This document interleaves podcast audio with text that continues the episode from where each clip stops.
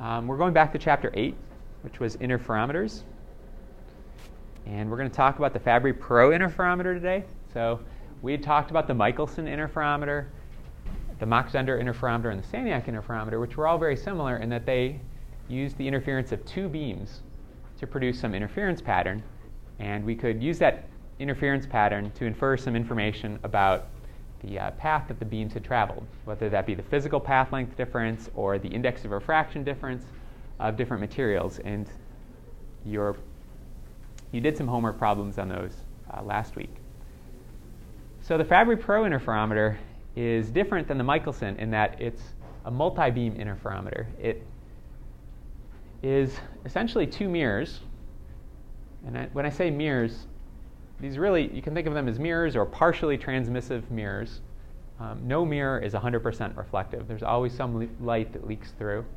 And so if you consider light coming from a source over here that leaks through this first mirror, then you'll get that uh, standing in a Holiday Inn elevator effect, where you've got a mirror on both sides of you and you look and you see an infinite number of reflections of yourself. Um, the light just basically bounces back and forth and you can think of each ray moving to the right as coming from a virtual image of the source over here. So it's like there's a whole bunch of images of the source that are all adding up.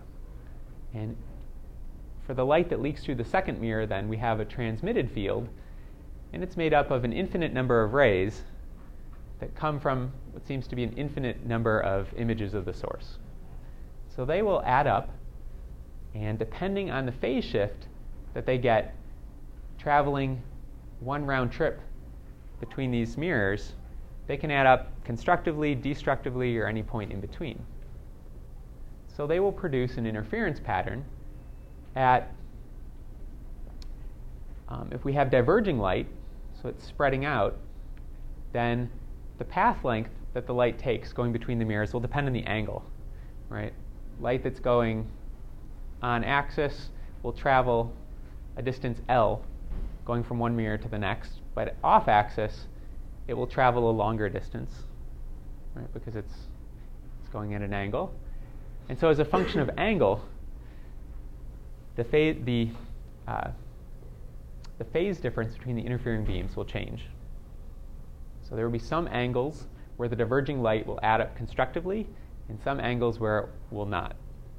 Okay, and so there will be some sort of interference pattern here on the screen, and we'll investigate that in detail. Wade? Stupid question. Um, you got the you got the lens there focusing the light on the screen. Right? Yeah. Why is there an interference pattern when the light is focused at a point on the screen? Okay, so what we have is light coming out that we have, as shown here, a bunch of rays that are parallel to each other and have some phase difference that depends on the spacing of these mirrors.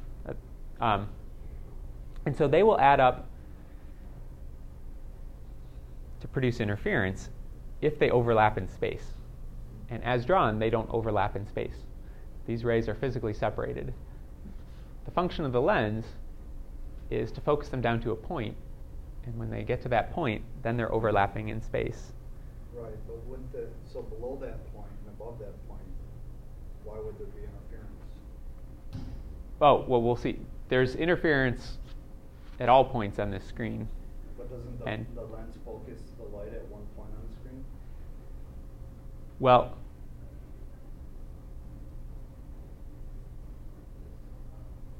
the lens focuses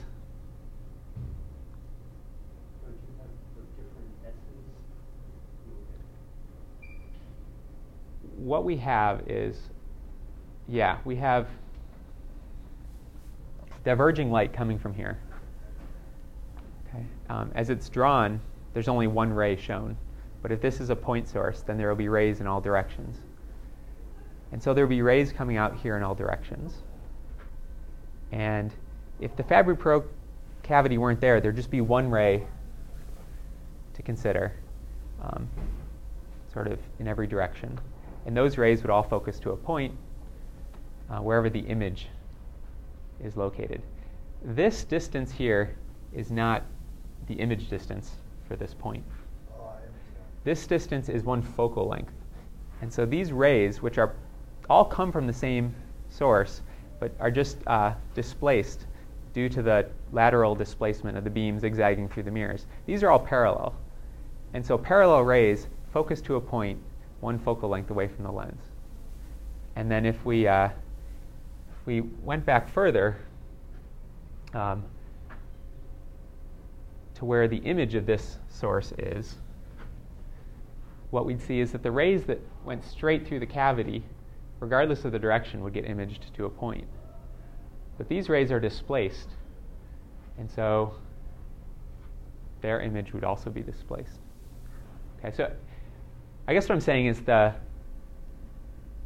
path the light takes from the source to this lens is not just a straight line like we had when we were dealing with, uh, with the thin lens equation and Gaussian imaging. It depends on how many times it bounces back and forth between these mirrors, so we shouldn't try to apply our imaging equations. So the lens doesn't focus to one point on the, rays come in from all different points on the lens, and the lens focuses on the different points on the screen. So what we'll think about the lens is doing is taking light rays that are parallel, which is what we've drawn here, and focusing them one focal length away. Okay? And then we don't need to worry about uh, imaging. We'll just consider what happens to light rays at all different angles. And for light rays at any given angle, there will be an infinite number of them that are parallel at the same angle. And they will be focused um, to a point in that screen. Okay, so first thing that I want to go over is um, understanding a relationship that's not exactly what you would expect. And that is um, we want to look at the interference condition between a ray which is reflected off of, say, the top surface and one which has gone, um, this is drawn for a film, but this could equally as well be two mirrors. So light that's gone through the cavity and back, and compare the phase difference of those two beams. I said that it will depend on the angle, and I said that the um, steeper the angle of incidence, the longer the path through the material is.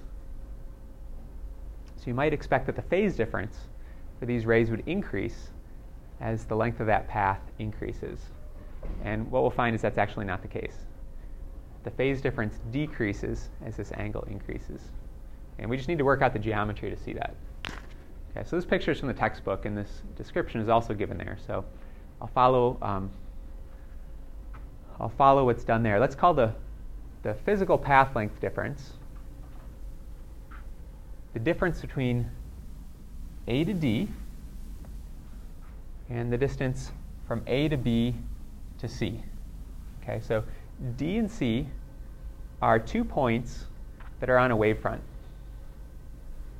Okay, so these two rays are parallel. This is a wavefront propagating out, so they should have um, the same phase. There's going to be a constructive interference and a ray propagating in that direction. So point D lies along the ray that's directly reflected from the first surface, and point C is along a ray which has gone through the, this could either be a film or this could be the spacing between two mirrors. Okay, so let's do a couple things. Let's break up the distance from A to B and from B to C into two parts, one part and two part and I'll draw this, uh, this line that's normal to this ray that passes through this point of symmetry. So G is halfway between A and C. And then GE is perpendicular to AB. And the motivation for doing this will be a little bit clearer in a minute. Okay, now we can say that the path length difference seen between rays that make it to point D and to point C is given by the total path length from A to C and minus the total path length from A to D. Okay, so from A to C, the path length is the index of whatever material is here times AB plus BC. And that's what's given up here. And the index of the material I'm calling N sub F because this is a diagram for a thin film path length from A to D, the optical path length, is the index of whatever this material is up here, which I'm calling N naught, times that physical distance AD. Okay, so this is the path length difference that's going to give rise to the interference. Now I'll break up the, uh, these lengths as I described, and I'll write them as AE plus EB plus BF plus FC. Okay, so my distance from A to B has a term which comes from AE and a term which comes from EB. And I've separated those terms into two different parts, which I'll explain in a minute. And likewise, BC gets broken up into FC and BF. The AD didn't change. Okay, and the reason I've written it like this is because we can show that this term in brackets is equal to zero. What that's saying is the path length from A to D is the same as the path length from E to B to F.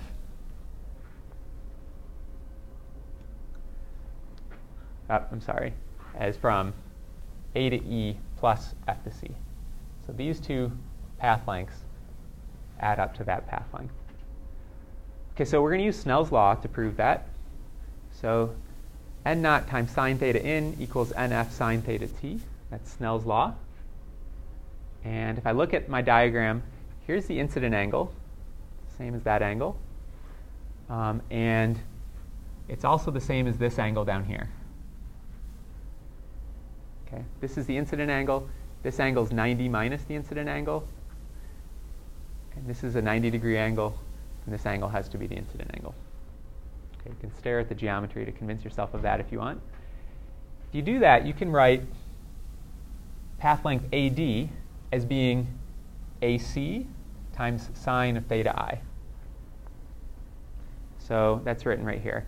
AC times sine theta i is equal to AD. Um, likewise, the transmitted angle here is the same as this angle between the surface and this perpendicular line that we drew to write AB. And if that's the case, then this path length AE is just AG times sine theta t. So sine theta t is AE over AG. And likewise, we can do the same thing for this triangle over here to get that sine theta t is CF over GC. CF over GC. Okay, so with these two relations, let's see, I can plug in for AD I can plug in um, sine theta i times AC. That's what I plugged in here for AD. And for AE, I can plug in sine theta t plus AG, which is the same thing. And for BC, I can plug in, I'm sorry, for FC, I can plug in sine theta t times GC. Well, GC and AG are the same length. So the distances, G was the point halfway between A and C. So from A to G and from G to C, those lengths are the same. So I have 2 times AG times sine theta t as my distance AE plus FC. Okay, now AG is the same as AC. That's what I just said, so I can factor those terms out, and I get nf times sine theta t minus n naught times sine theta i, which is just Snell's law. It says n naught sine theta i equals nf sine theta t. So this term has to equal that term. The term in brackets then goes to 0. Mark? Did you say again is the same as AC?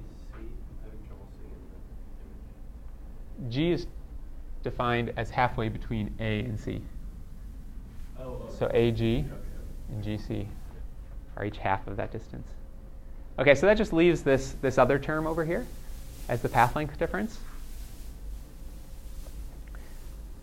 So EB plus BF, I can express EB in terms of the thickness of the material, T, and the transmitted angle. It's the thickness times cosine of the transmitted angle. And likewise for BF. So I can write this path length difference as twice the thickness nf cosine theta t. Wade? My question. Um, if, if some of the light is transmitted through a B, Uh-huh. That's gonna change the amplitude, but that won't change the phase difference. That's right. Okay, so that's our expression for the path length difference. And notice if you just looked at the, the path length the light takes going from one surface to the other, as the angle increases, that path length gets longer, and you would expect the, the physical path length going through here to be the thickness divided by cosine of the angle. And instead, what we're seeing is the thickness times the cosine of the angle, which is why I say it might not be what you expect. Um, and the reason is we have to also account for not just the distance this light travels going through, but also the distance that this light that didn't go through travels in order to catch up in the uh, sort of in the x direction to where the other light is.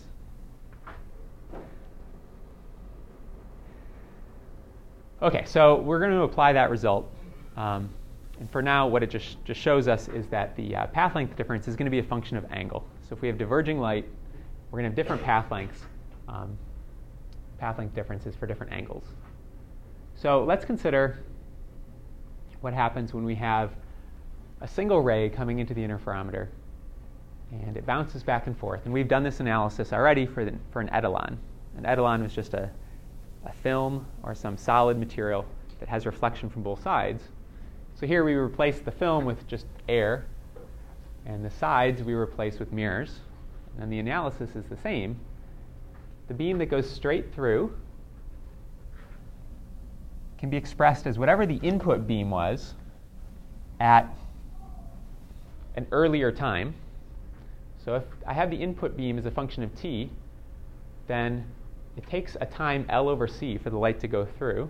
So whatever the input beam was at the current time minus L over c, that's the input beam that gets transmitted through the first mirror, transmitted through the second mirror, and acquires a phase shift from going a distance L.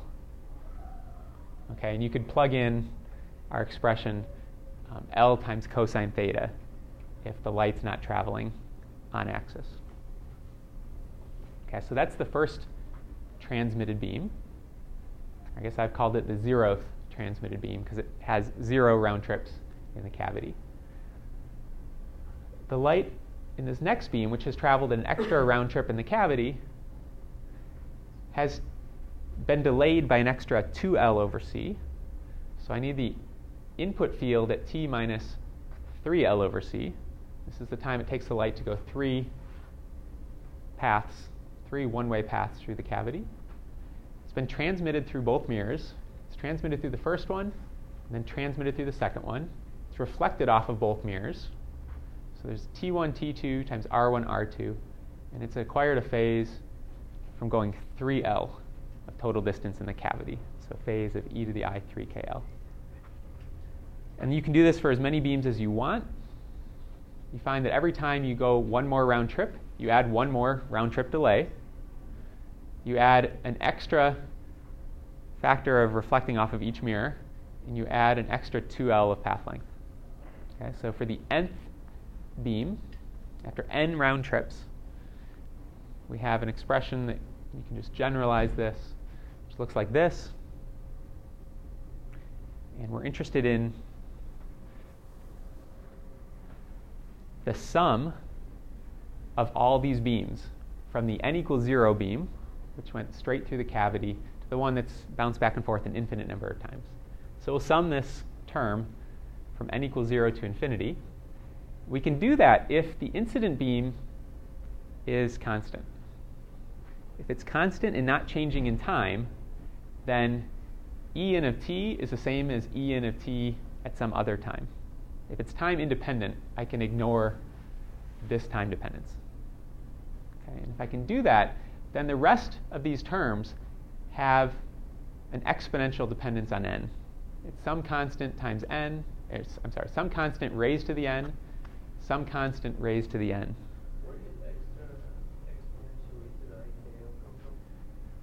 My terms look like e to the ikl for the directly transmitted beam, that's n equals 0. For the n equals 1 beam, it traveled three lengths of the cavity, so I had e to the i 3kl. So I'm separating out the, the end dependence from the. So this term accounts for how many round trips it goes. This term accounts for the initial transmission through. Okay, so if I can consider this a constant, I can pull it out of the sum. And what I'm left with is a geometric series. Okay, so a geometric series is an infinite sum over some constant times some value to the nth power. And it's probably worth noting that my constant in this expression looks like an times t1 t2 e to the i kl. And my, this is usually expressed as r, which is a little confusing because this is just from math tables. This r is just this term, and over here, r represents something I call the reflection coefficient. So this is this r is not the reflection coefficient; it's the the quantity that's being raised to the nth power. And that quantity is r1, r2, e to the i 2kl. So when you raise that to the nth power, I get this term and that term. Okay, so evaluating this geometric series, I get this expression here for the transmitted field. The T1, T2, e to the ikl, e in is just my constant term on the front. And then I have 1 minus the quantity that's raised to the exponent, which is r1, r2, e to the i2kl. Wade? Sorry. Um, in previously, when we were looking at film, thin film, you talked about the phase difference. Mhm. Here, you're adding in a factor for the time delay. Um, well, this the phase difference of all these beams is 2kl. So I think before we just called this term here delta. Um, I'm including the time delay here. For a thin film, that time delay is basically negligible. I mean, it's by definition of it being thin. Whereas here, these mirrors could be spaced by kilometers. Could be spaced by millions of kilometers in the case of some experiments that are being done in space. So this time delay could be on the order of 30 seconds. The LISA experiment, which is a gravitational wave detector in space, has mirrors that are 500 million kilometers apart, which you can do in space because they're on two separate spacecraft that are flying 500 million kilometers apart. The time delay between them for light is 30 seconds, which has a lot of interesting apl- results. It means that you, you don't shine your laser at the other mirror, you shine the laser at where the other mirror is going to be 30 seconds from now. Um, but it also means that if the amplitude of your laser varies over the course of 30 seconds, then you can't just assume that it's a constant field. Now, most laboratory scale interferometers, this separation is going to be less than a meter. Um, a meter is 10 nanoseconds. And so if you're basically dealing with a CW laser, not a pulsed laser, then you can probably assume that the field is constant over the order of 10 nanoseconds or so. Gregory? question. Uh, that, that, that, that observatory in space, right? Uh, considering that those things are not sitting on a s- solid surface, that means they can vary in distance, and you would not be able to tell whether it's a gravitational wave or a meteorite pass, passing nearby. Right, so you have to isolate it from, from matter. So they're, they're flown in what's called free fall, uh, they're flown in what's called a drag free trajectory. So there's a spacecraft which, and a uh, freely floating object inside the spacecraft. And that freely floating object is shielded from all external forces by the spacecraft. So solar wind, little specks of dust, when they hit, they hit the spacecraft, not the object inside.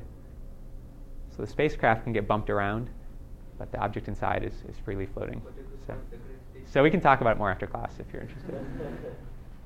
Okay, so um, we have an expression for the transmitted field, and we can rewrite this. So now I've replaced the uh, 2kl with just some phase difference delta here. Um, we'll just express everything in terms of delta for the moment. Um, so here's the transmitted field. If I want to talk about the transmitted power, that's related to the field squared. So I can talk about the transmission coefficient as being the f- transmitted field squared over the input field squared. I can do that if the index of refraction is the same for the incident and transmitted fields. So in the case of a Fabry-Perot cavity, it's usually in air or in vacuum, and that would be the case. Okay, so I just take this expression and I square it. Um, I'm using this phasor notation, so these are complex numbers. I need to take the absolute value squared. So one way of doing that is I take this expression and multiply it by its complex conjugate. Right, so in the denominator here, I have a complex term, and so I multiply it by its complex conjugate, and the i becomes minus i. And I do that so that I get a real value for the transmission coefficient. Okay, so I can evaluate this. Um, the numerator doesn't change here, going from this step to this step, but I expand the denominator. I have a 1 times a 1, which comes in the first term. I have a minus r1, r2 e to the i delta times minus r1, r2 e to the, that's plus i delta, that's e to the minus i delta. So the plus i and the minus i deltas cancel out. The minus r1, r2 and the minus r1, r2 give me plus r1, r2 squared. And then I have a 1 times this term plus a 1 times this term. So what I have is r1, r2 e to the i delta and an r1, r2 e to the minus i delta. Right, so I can factor out the minus r1, r2. I have e to the i delta plus e to the minus i delta. I can divide that by 2 and multiply this by 2. And then this term becomes cosine of delta. I have a minus 2r1, r2 cosine delta. And then I can just group things a little bit. I can, uh,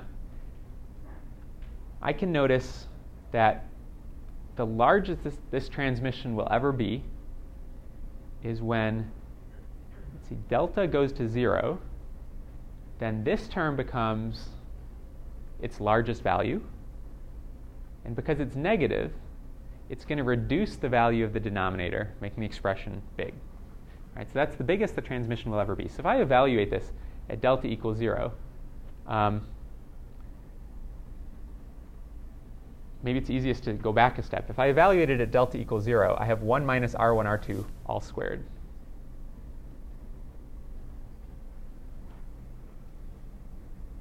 Which is, a, it's not exactly the quantity in parentheses, which was suggesting I was going to drive. That's in the next slide. All right, so uh, forget that for a second. What I've done is I've divided everything by 1 plus r1, r2 squared. Okay, so the t1, t2 squared divided by 1, r1 plus r1, r2 squared. I pull out in the front. This term, when I divide it by this term, gives me 1. And this term, when I divide it by this term, is expressed here.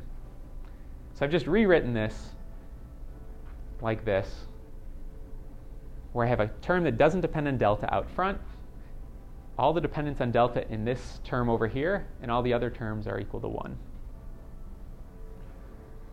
The reason I do that will be uh, clear in a minute.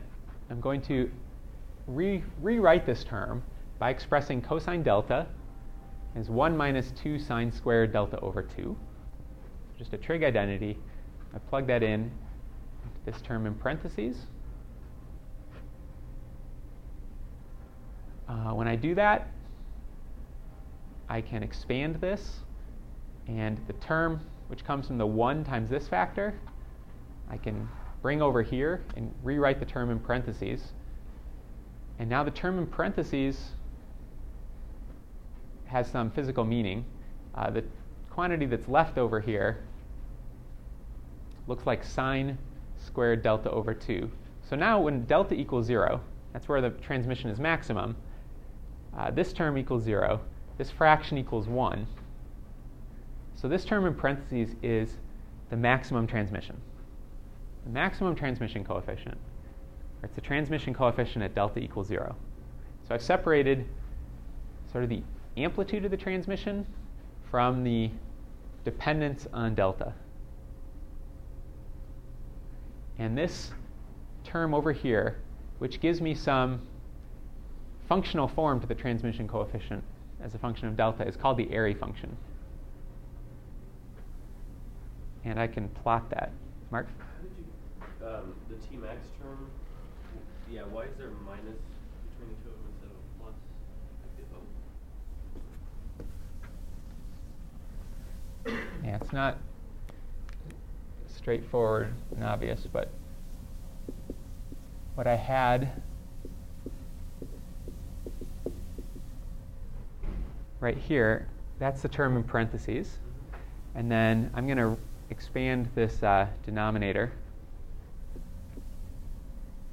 And it looks like 1 minus 2r1r2 or 1 plus r1r2 all squared plus 2 times 2r1r2 over 1 plus r1r2 all squared sine squared delta over 2.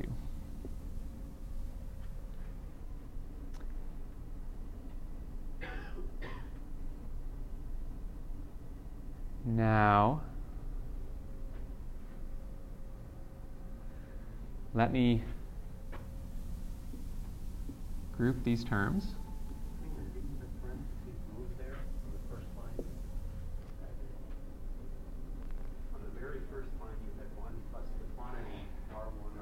Yeah, it, it did move, but it's not.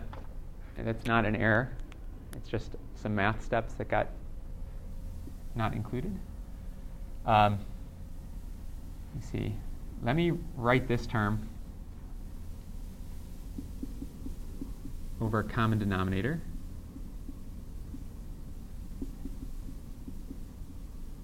Then 1 plus r1, r2 all squared is is this minus 2r1 r2 means those terms cancel out and what's left I can write as r plus r1 r2 times 1 minus r1 r2 so I have right here I have no I can't do that never mind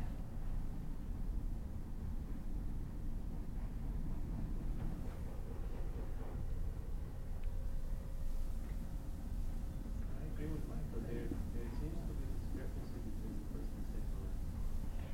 You, I No, no, know. he, he's plugging in the cosine delta, that I see, but I think on top of that. No. I know the. Yeah, the denominator. The smaller denominator, whatever. I, I don't see that. The front parentheses. Yeah. Before the one. You have the fraction in the denominator.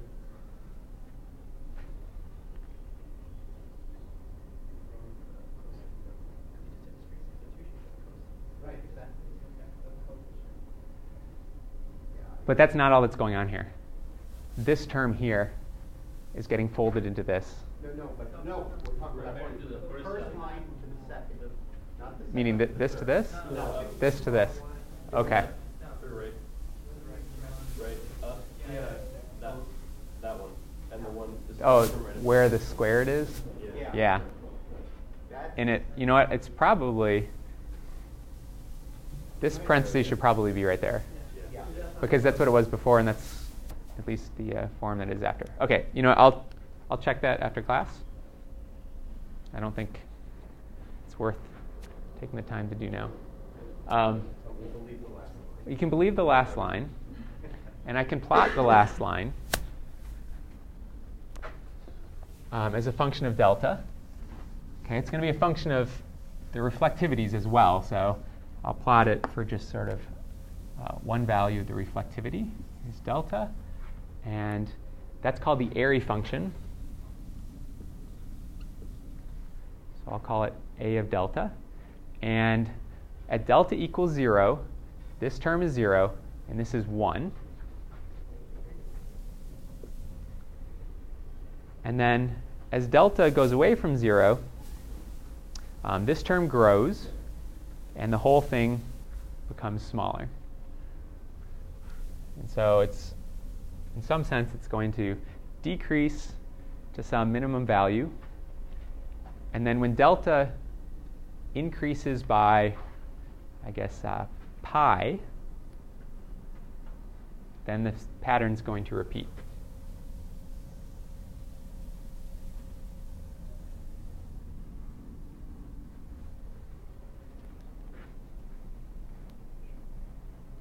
So there's some min.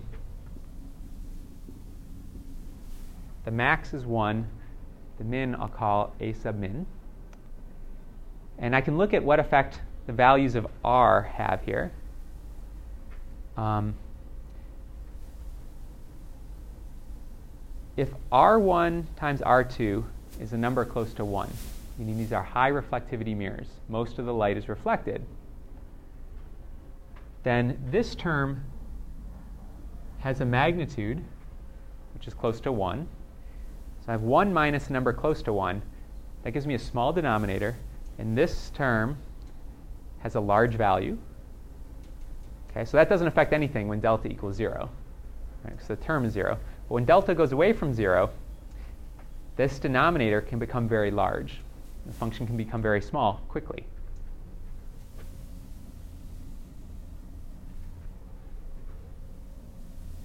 And the effect that has is to narrow these peaks. So this might be for R about 0.5. This might be for R about, say, 0.9. And as R gets closer to 1, those peaks get narrower and narrower. And in the limit where R goes to 1, it becomes a series of delta functions. Ironic that I'm calling it a delta function. It's a function of delta, the delta function of delta. Okay, and that's called the Airy function. And we'll see the physical significance of that in the fringe pattern of the mirrors. Okay, so a couple interesting things to note. Um, that term in parentheses, which we call the maximum transmission, look like t1 squared, t2 squared over 1 minus r1, r2 all squared. And if we assume that the mirrors are lossless and that we have the same material on both sides, then t squared plus r squared equals 1. The fraction of transmitted power plus the fraction of reflected power has to equal 1 if there's no loss. So what that lets me do is, uh, first if the mirrors are identical, I'll replace t1 and t2 with just t, replace r1 and r2 with r, and then I'll replace the t squared with 1 minus r squared.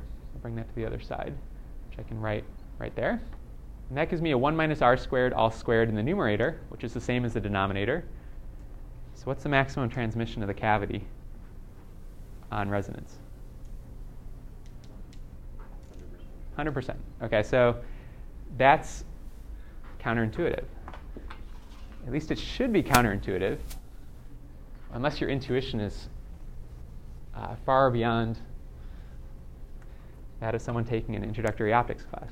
What it says is you take a mirror, you look into the mirror, it reflects light.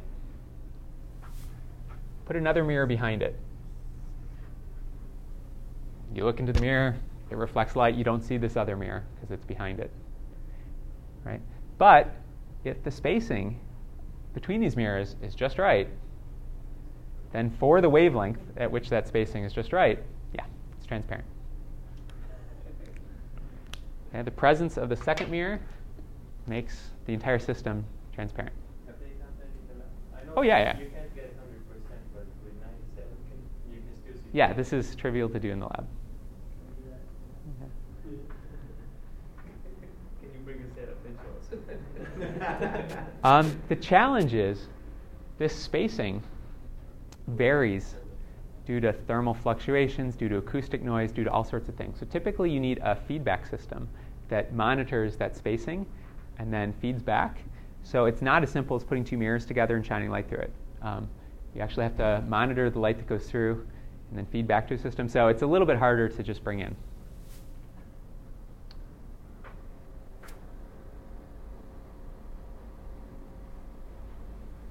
Okay, so um, this, I'm going to s- skip ahead a couple slides and come back to this. Let's look at the interference pattern of a Fabry-Perot cavity. um, if you had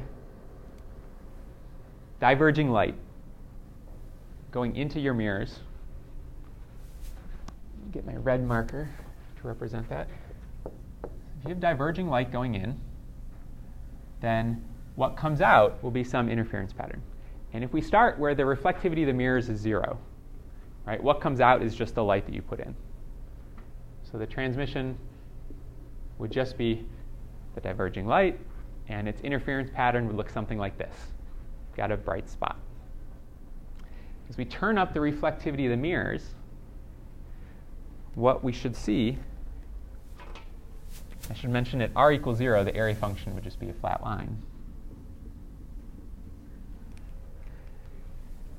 So as we turn up the reflectivity, this airy function becomes more comb-like, more sharply defined peaks. And because this gives the transmission as a function of delta, the phase difference of the, the interfering beams, and because delta is a function of the angle, then these peaks will produce rings. Okay? At certain angles, at certain distances away from the center of this screen, the light is traveling at a certain angle, and at the angle that corresponds to a path length difference that's an integer multiple of 2 pi, we will get constructive interference. Okay? And so let's watch what happens as I ramp the reflectivity of the mirrors up. You start to see rings. Okay? And as the reflectivity grows, the sharpness of those rings increases.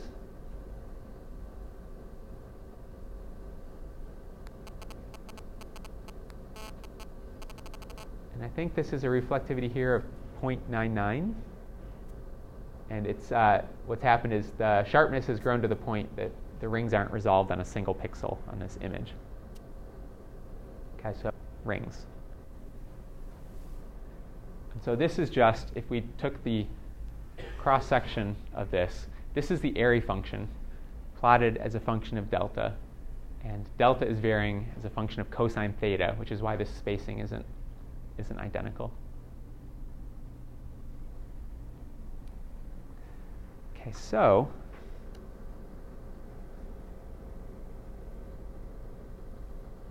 is not very easy to see. It's only slightly better. Um, so this is an extremely useful device. What I've plotted here is what the transmission pattern would look like if you're illuminating the interferometer not with just diverging monochromatic light, but diverging light that has multiple sources, multiple wavelengths in it. So here's the interference peak or the interference fringe due to the red light, and here's an interference fringe due to blue light, and here's one due to green light. Can you see those? I know they're hard to see. But what you can see is different wavelengths will produce their interference fringes at different points, right? because delta over here is a function of wavelength. Delta looks like uh, 2kl cosine of theta, which is uh, 4 pi l cosine theta over lambda. Okay, so delta is a function of lambda. If we consider a bright fringe.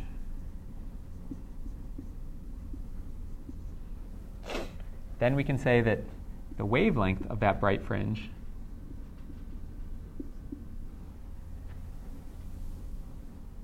has to obey um, this relationship. So for the mth bright fringe, where the path length difference is 2 pi m, the wavelength is 2l cosine theta over m. Right? So what you could do is you could send light into a Fabry-Perot interferometer. You could image the output, get an image something like this. Right? You could measure the radius of each of these fringes. And knowing that in the spacing to your interferometer, infer the angle, theta m. So that could be written as 2L, um, the height over the distance. I don't want to use L because that was our separation, but the distance, I'll call it capital D. So in this case, L and D are properties of your experiment. The separation of the mirrors, the distance from the mirrors to your camera. And then if you record the position of the mth bright fringe, you can determine the wavelength of the light that produces it. So you can use this as a way to determine what the wavelength of light is of a source. And because these fringes are so fine, you can measure their position very accurately. And the higher the reflectivity of the mirrors are, the, the finer these fringes are, and the more accurately you can measure their position.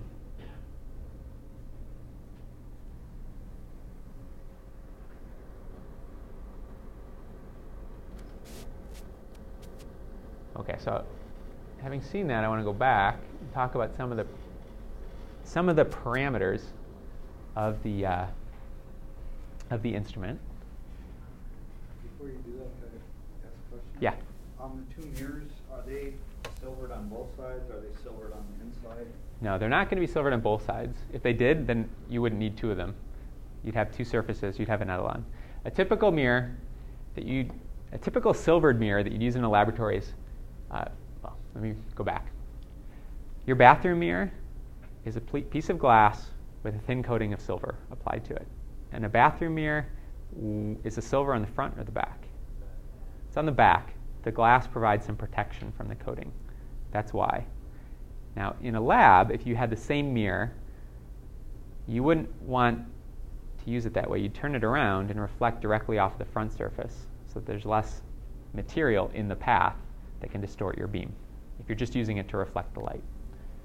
Um, in the case of a cavity, what you're interested in is the light going back and forth inside the cavity, and you don't want to have extra glass in there that's going to distort the light, so you'd want the reflecting surfaces to be on the interior of the substrates. So it's kind of hard to draw with only one color, but you'd want the reflecting surfaces to be on the inside.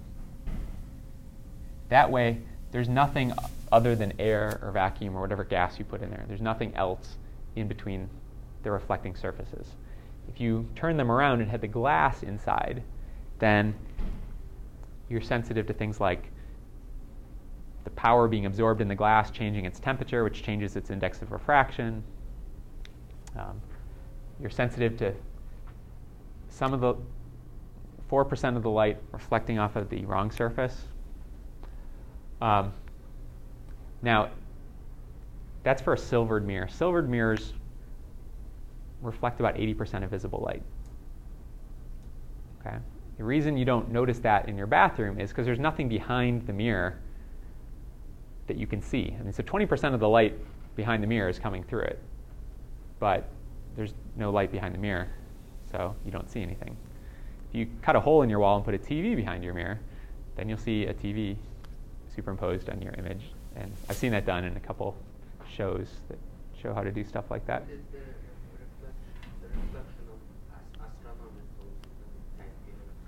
Well, the ref- so silver is, it depends on what wavelength you're interested in.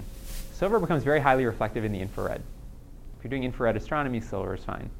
Um, gold is a little higher reflection in the near infrared, but then it absorbs in the green, which is why it looks gold. Um, what's typically used in laser labs is not metal mirrors, but a stack of dielectric films. We saw how the reflection off the front and back surface of a film can add up constructively to, to, to reduce the amount of light transmitted through the film. It can also add up to reduce, uh, it can reduce the amount of light that's reflected or it can reduce the amount that's transmitted. If you arrange it in what's called quarter wave stacks, you can have a series of uh, thin films. You get a little bit of reflection off of each interface, and if they add up coherently in the reflected beam, you can get most of the light reflected. And that's what's done in laboratories. Typically, if you're using a laser, if you use a laser, you know what wavelength you're interested in, and you can build a mirror that has the appropriate uh, the appropriate phase condition for constructive interference at that wavelength. Alexander? I don't know if that's done or not, but if you use like a magnetic field or electric field to deflect light, don't you have like a hundred percent mirror? Well, mirror. Um, the only truly 100% mirror that I'm aware of is total internal reflection. If you go from a high index material to a low index material and you're beyond the critical angle, then there's no solution for the transmitted wave and 100% gets reflected. But other than that, um, there's always some that's some light that would be transmitted. But in, in, some, in, in some systems they do use magnetic fields as lenses or mirrors, right? Sort of mirrors. Uh, yes, in a material, you can produce a changing index of refraction in the material as a function of the electric field or magnetic field. So you can apply, a, you can dynamically change the index of refraction profile, and basically have one of those GRIN lenses that was in the homework problem. Turn it on, turn it off, change the focal length by dialing a, a dial. Magnetic waves traveling in a vacuum. Can you apply different magnetic or electric fields to that vacuum in order to change uh, this electric wave? You can't. There's something called the Aharonov-Bohm effect, which causes the polarization of light in a vacuum to get rotated due to the presence of the A field, the, the, sca- the scalar magnetic field. And it's sort of the first, ex- it was the, the Aharonov-Bohm experiment was the first experiment that demonstrated that the, the, the, um, that the vector potential or the, the scalar potential was a real quantity and not just a mathematical invention. The amount of rotation you get is requires a superheroic experiment to measure. You're not going to use this effect to do anything practical in the laboratory. Okay. So I, I want to go on and talk about some of the properties of a Fabry-Perot interferometer and uh, hopefully do an example. Okay, so if we look at this function, which shows us the transmission as a function of delta, okay, we can ask um, physically what's going to cause delta to change. And so it can change if the length of the cavity changes.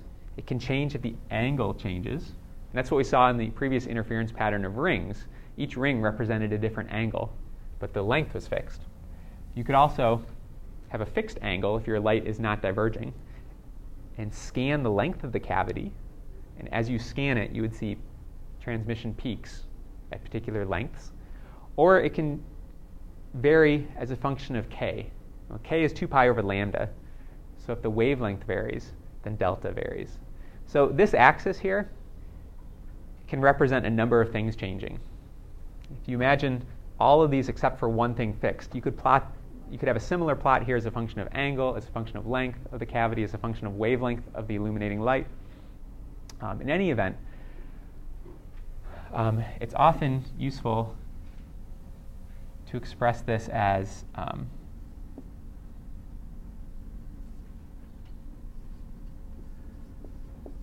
to express k as 2 pi um, c over well let me let me put it this way. We'll express the wavelength as um, c over f then we can express this as a function of frequency and the reason I do that is because most of the parameters that describe a Fabry-Perot cavity are typically given in terms of the frequency um, of this axis. So the width of these lines, their separation, are all usually expressed in terms of frequency. And so for a given length, in a given divergence angle, which is typically assumed to be zero, so that the light is illuminating on axis, then you can relate a frequency to the phase difference. Okay, so let me plot, let me assume this is now plotted as a function of frequency. Then the width of these transmission peaks is called the line width. Express that by delta F, and because you need some quantitative way to define what that is, we typically do the full width half max.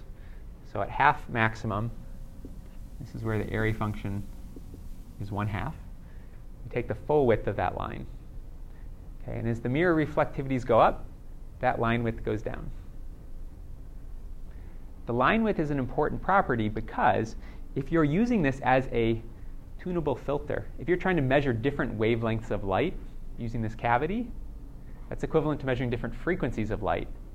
And this line width tells you how much the frequencies need to differ such that one gets transmitted and the other one doesn't. So in order to distinguish two different frequencies of light, they need to be separated by more than the line width. So that gives you a sense of um, how well you can resolve different frequencies, or equivalently different wavelengths of light using this, this cavity. And so a smaller line width lets you resolve more frequencies. Has approximately the same, the same brightness as a thick line, right? It is the same. No, n- uh, well, the transmission, the maximum transmission goes um, is always going to be one in our case of lossless. And so if you look at these lines, clearly the wider line is going to. Tra- I mean, if illuminated with white light, the wider line is going to illumi- uh, be brighter than the narrower line because it's going to let more light through. Okay, but if you have a laser that's at a fixed frequency, um, if that frequency what we call on resonance, if it's at the center of a line, then it'll be transmitted regardless of whether the line is wide or narrow. You'll get the same brightness being transmitted. Okay, so we can derive what that line width is from our Airy function. We want to find the full width half max, which means the Airy function has to be reduced to half, which means the denominator needs to be increased from 1 to 2. So this term has to equal that term at the uh, half maximum. And so we'll set this term equal to 1, and we'll solve for the value of delta that gives that. Okay, that value of delta tells you how far you have to detune from line center. We're interested in the full width, so we have to take twice that value to get the full width half max. And it can be expressed in terms of the reflectivities as such.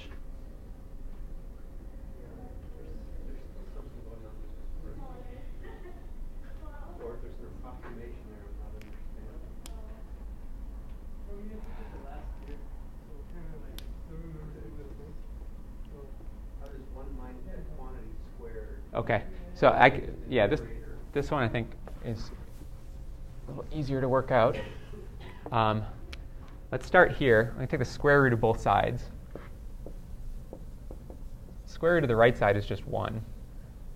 And um, this, yeah, there is an approximation. Square root of 1 minus r1, r2. I'm going to write that as the difference of squares.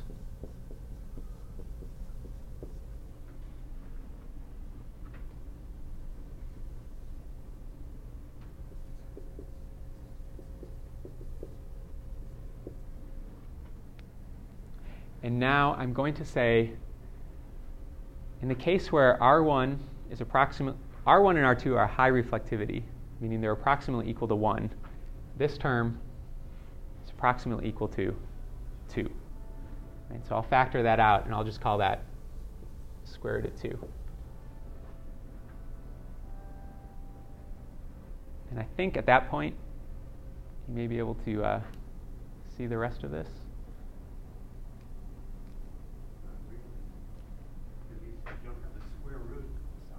Yeah. This becomes square root of 2 r1, r2.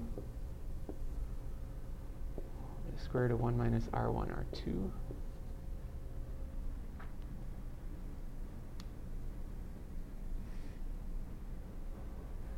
Let me, let me check.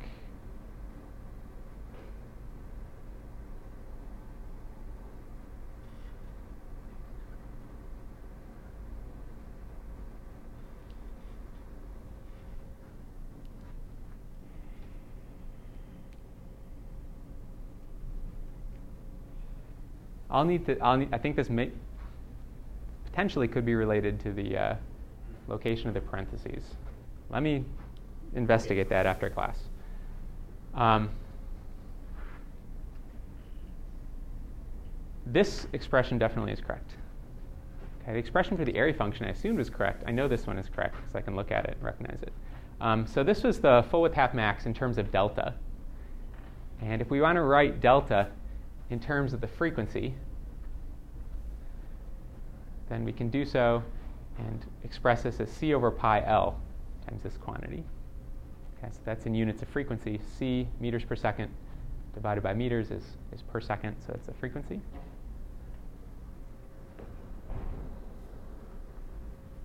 That gives us the width of these lines.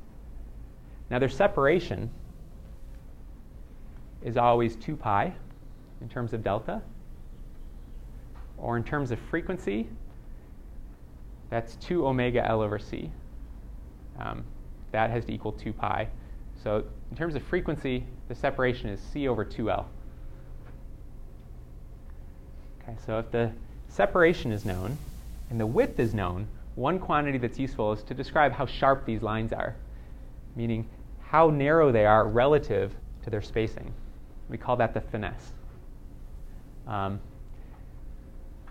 so in order to know that, we need to know the line width and we need to know the separation of the lines.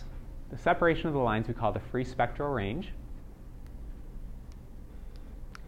So we can relate um, delta, which is 2kl or 2 omega L over c. Um, that has to vary by 2 pi in order for the pattern to repeat, which means that the frequency, we replace omega with 2 pi f,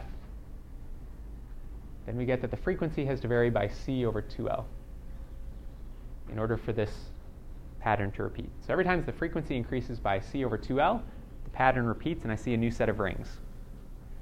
That's also important because what it tells me is if I'm trying to differentiate between two different wavelengths of light using this device, if those wavelengths or frequencies on this plot, they need to differ by more than a line width in order to be resolved. But if they differ, differ by a free spectral range or more, then what's going to happen is, let's say they differ by exactly one free spectral range.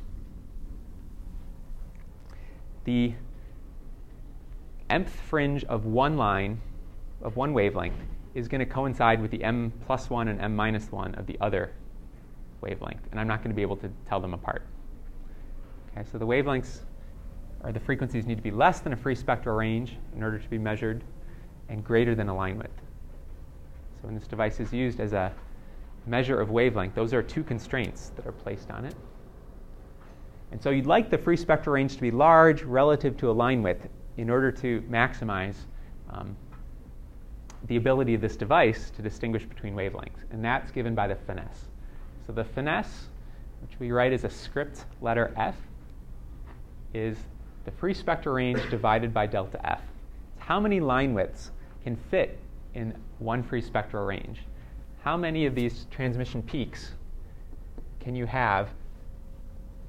How many widths of that peak can you have before the pattern repeats? That's how many different frequencies of light you can resolve. Okay, so the free spectral range is C over 2L. The line width we derived here.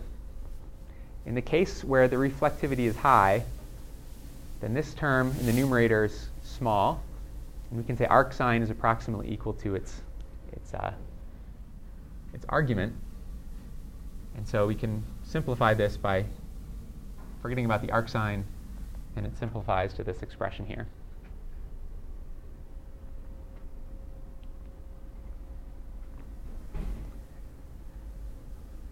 A couple things about this. For high reflectivity, R1 and R2 are close to 1. So this term in the square root in the top is about 1. The term in the denominator, R1 times R2, if the mirrors are identical, that becomes the power reflection coefficient. And so what this tells you is 1 minus the power reflection coefficient. Well, that's the transmission, power transmission. Tells you the finesse is pi over the power transmission. So if you have a mirror that transmits 1% of the light, its finesse is pi times 100.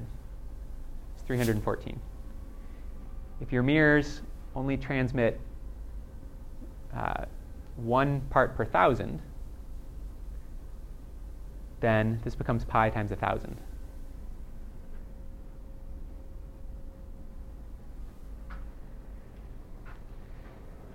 Okay, so let's do an example.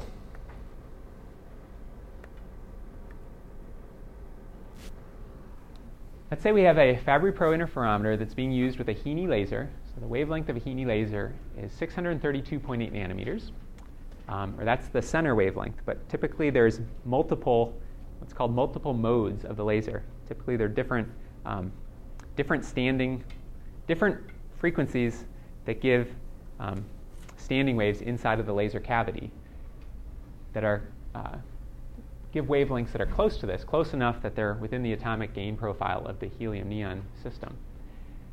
And so if those are separated by 150 megahertz, that's a laser that's about, uh, about a foot in length, would have a mode separation of about 150 megahertz.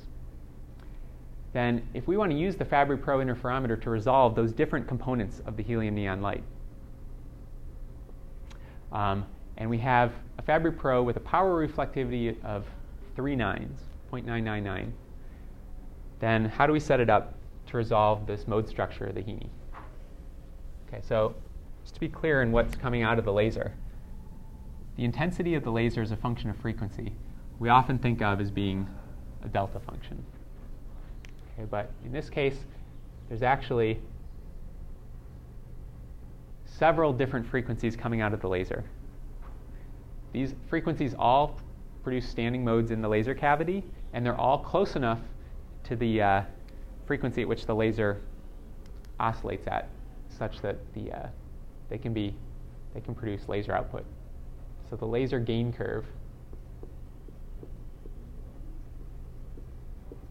might look something like this. And this would be an example of a laser that has five different modes that are within that laser gain curve. Okay, so we have five different frequencies coming out. They're all very close together. So we would typically call that 632.8 nanometer light. Okay, but if we want to resolve those, uh, we can shine it through a Fabry-Perot. Typically, the way we would do this is shine the laser straight in, put a photodetector at the output. Right? I said when this length is such that the light is resonant, the light will transmit if these mirrors are identical. And so if we scan the length, so we've got some function generator that can push on the mirror that produces a signal, and some actuator on the mirror, maybe a piezoelectric actuator that can move the, the mirror around, then we can plot as a function of time, which corresponds to a function of length, since we're driving this with a linear ramp. And as the cavity sweeps through through a half a wavelength, then all of these different frequencies will be resonant at some point. We should be able to measure that on an oscilloscope. And then once it goes through a full half wavelength, that pattern is going to repeat. So this would be like the nth order interference. This would be like the m, m plus 1. And we know that the distance between here corresponds to what we call a free spectral range which is C over 2L. So we know we can calibrate our oscilloscope trace in terms of frequency. If this is C over 2L and we can measure the length of the mirror of the cavity, then we know how many megahertz this corresponds to. And we can then measure the frequency difference of these modes. Okay, so first of all, what's the finesse of the instrument? We're given a power reflectivity, and that's all that we need to calculate the finesse. So the finesse looks like this. And if these are identical mirrors, then R1 equals R2 equals the square root of R. So this looks like pi times the square root of R over 1 minus R.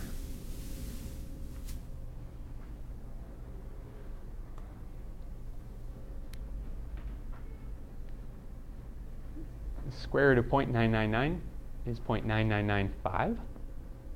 So the effect in the numerator of this square root of r term is negligible. In the denominator, 1 minus that is 0.00, 0.001.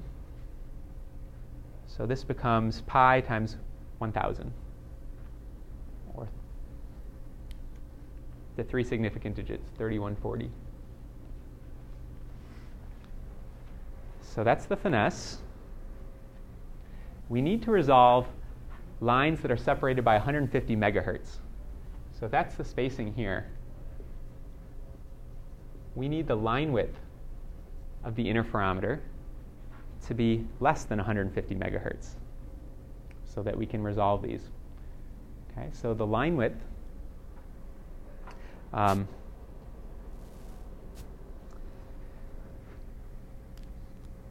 the line width needs to be less than 150 megahertz. That's it. There's no calculation to do.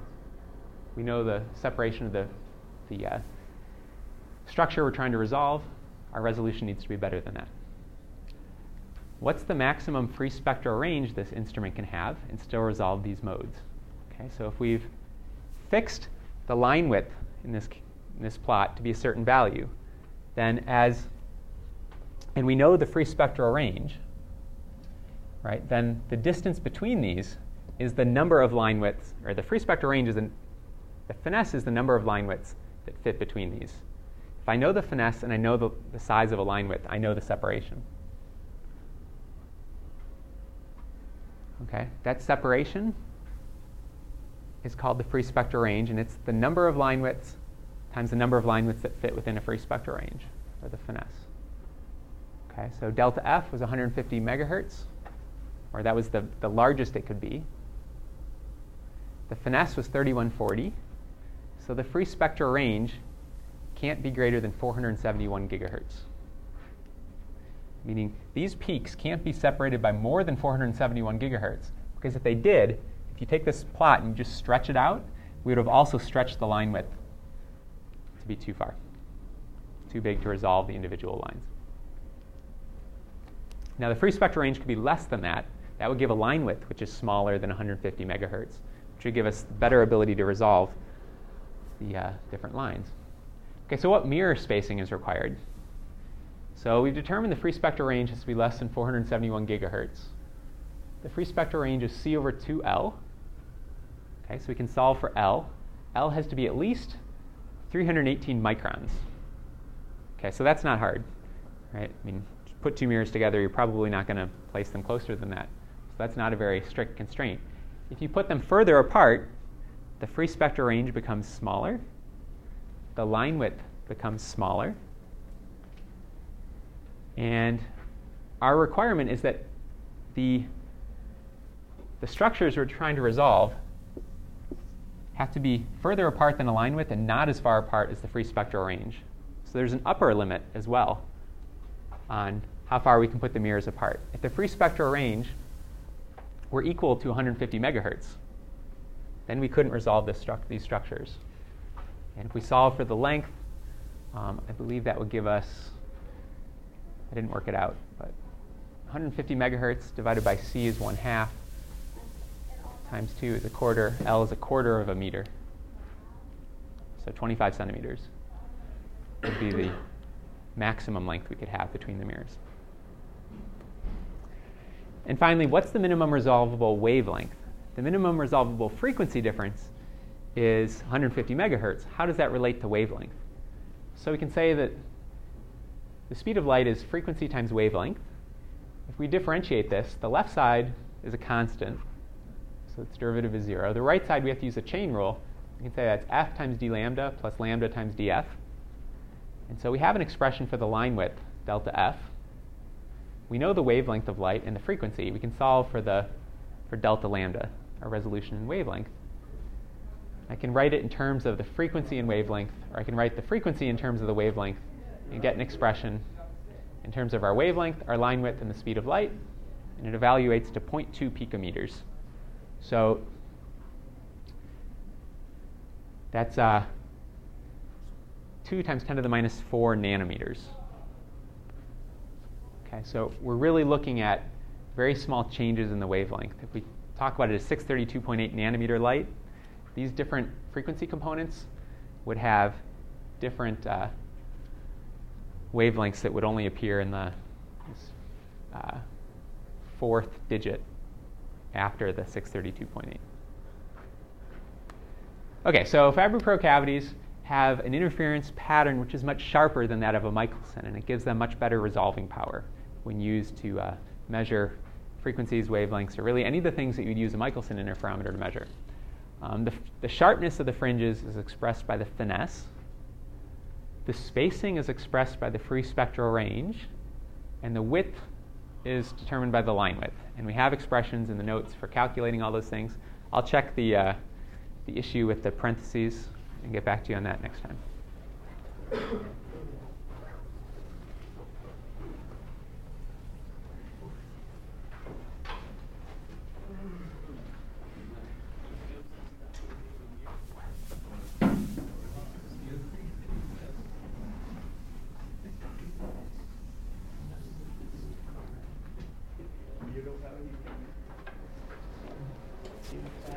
See you later. Have a good weekend.